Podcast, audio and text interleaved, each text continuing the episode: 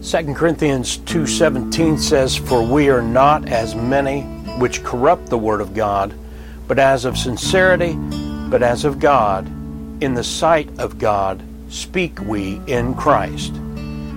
As we continue examining the book of Enoch, we've already established that the author was not Enoch, nor was it any other prophet, apostle, or an author writing a work based upon the authority and account of another prophet or apostle. So that's strike one against the book of Enoch being added as a book of the Bible. We also found numerous anti biblical statements and various other errors. The book of Enoch contradicts the accepted books of the Bible and adds much information that is not found in any other book of the Bible, so that's two strikes against the book of Enoch being added as a book of the Bible.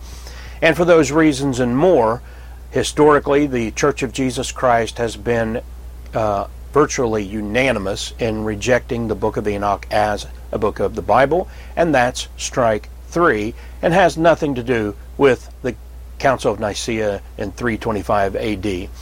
But many defenders of the book of Enoch will try to explain these things away. For that reason, we will provide additional evidence of error in the book of Enoch, just to put some icing on our cake. We next want to discuss the fact that the book of Enoch contradicts reality by pretending that God did not teach, nor did he want man to learn the things that Azazel supposedly uh, taught men, according to the book of Enoch in chapter 9. Uh, the end of verse 6 and the beginning of verse 7 says, Thou seest what Azazel hath done, who hath taught all unrighteousness on earth, and revealed the eternal secrets which were preserved in heaven, which men were striving to learn.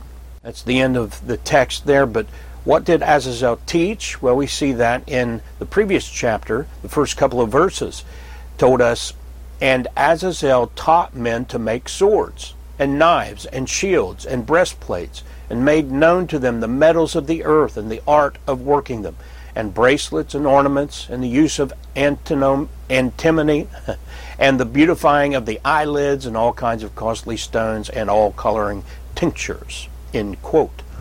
But we already saw that this claim of Azazel teaching metallurgy contradicts Genesis 4:22, which says, "Way before the flood, um, Zillah she also bore Tubal-Cain, an instructor of every artificer in brass and iron, and so forth." But the further claim that what Azazel taught was supposed to be kept as quote eternal secrets which were preserved in heaven end quote, is also false because God taught such things to men himself.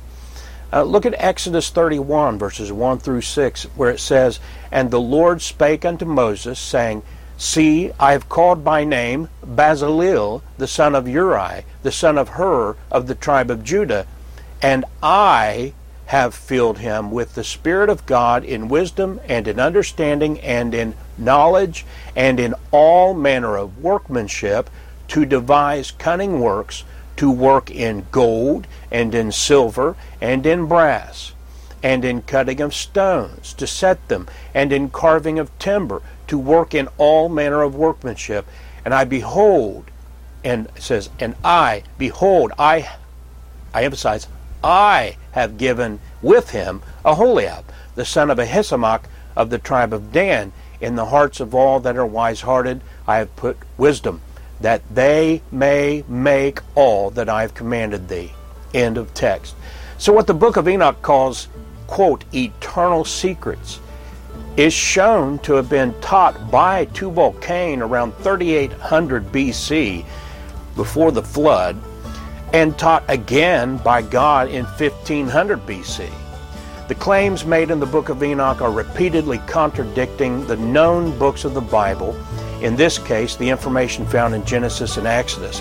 And the idea that an angel named Sariel had to teach men about the course of the moon and Kokabel had to teach about the constellations is just nonsense. Genesis 1 and the book of Job, the oldest book of the Bible as far as we know ever written, make it clear that God taught these things from Adam onward, before and after the flood of Noah. The book of Enoch is false.